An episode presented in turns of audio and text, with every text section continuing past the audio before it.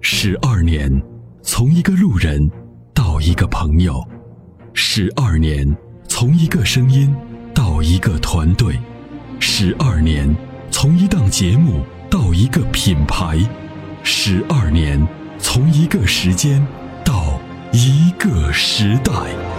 参谋长说车十二年，十二年的坚守，十二年的陪伴，积累、超越、突破、实现，十二年，感谢有你一路相伴，十二年不惧不退，携手并肩，初心不改，砥砺前行。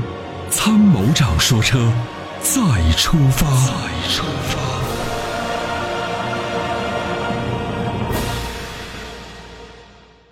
你好，你好，嗯，啊，参谋长好，啊对李副官好，哎，您好，呃，是这样，我想咨询三款车，因为我不知道该咋选了。嗯一个是那个新凯美瑞，那个 2.5S 运动款，对，然后一个是薇薇七，还有一个是长马的 CX 杠五嗯啊，因为我还是比较偏向于这个，嗯，新凯美瑞那个 2.5S，但是嗯我不知道推荐不推荐。现在加钱不？这个车？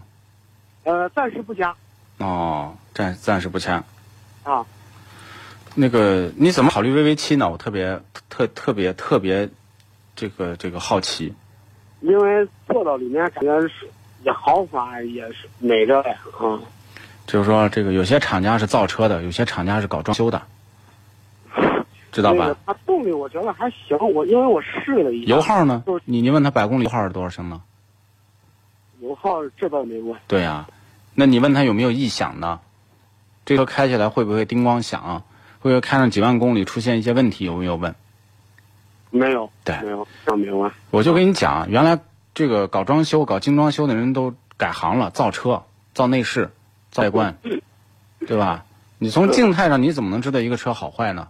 那众泰啊，那这些企业都是搞装修的，外壳也能装修，内部也能装修，让你看上去这个车感觉跟那个路虎的这个哎，对对对吧？那些车感觉都 F Pace 那些车感觉都可像了，啊、感觉逼格满满，啊、嗯对配置又高，但车不是用来看的，真的是要用来开的啊、所以先把它 pass 掉。从技术上来讲呢，凯美瑞和 CX 杠五呢都是典型的走，基本上算是走技术路线的车，啊，是新凯美瑞刚上市，CX 杠五也是刚刚发布不久。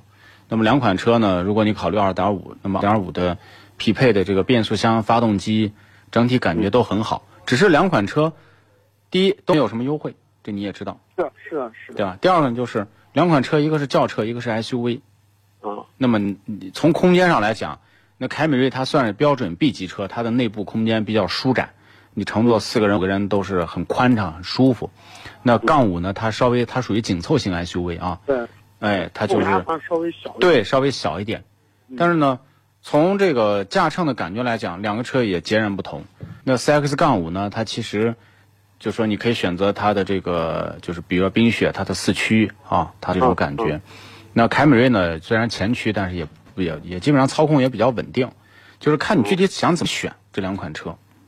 哦、那个你能不能大概给我说一下？因为我选这个2.5，它是那个八速了，我不知道它这个八速稳定性咋样。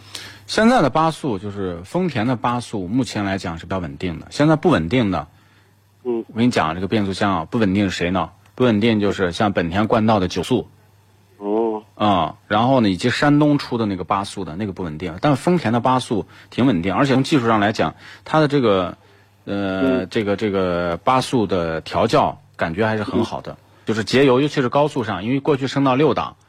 啊、你转速可能，比如说开的一百二，转速还在两千转左右，甚至降到一千五了。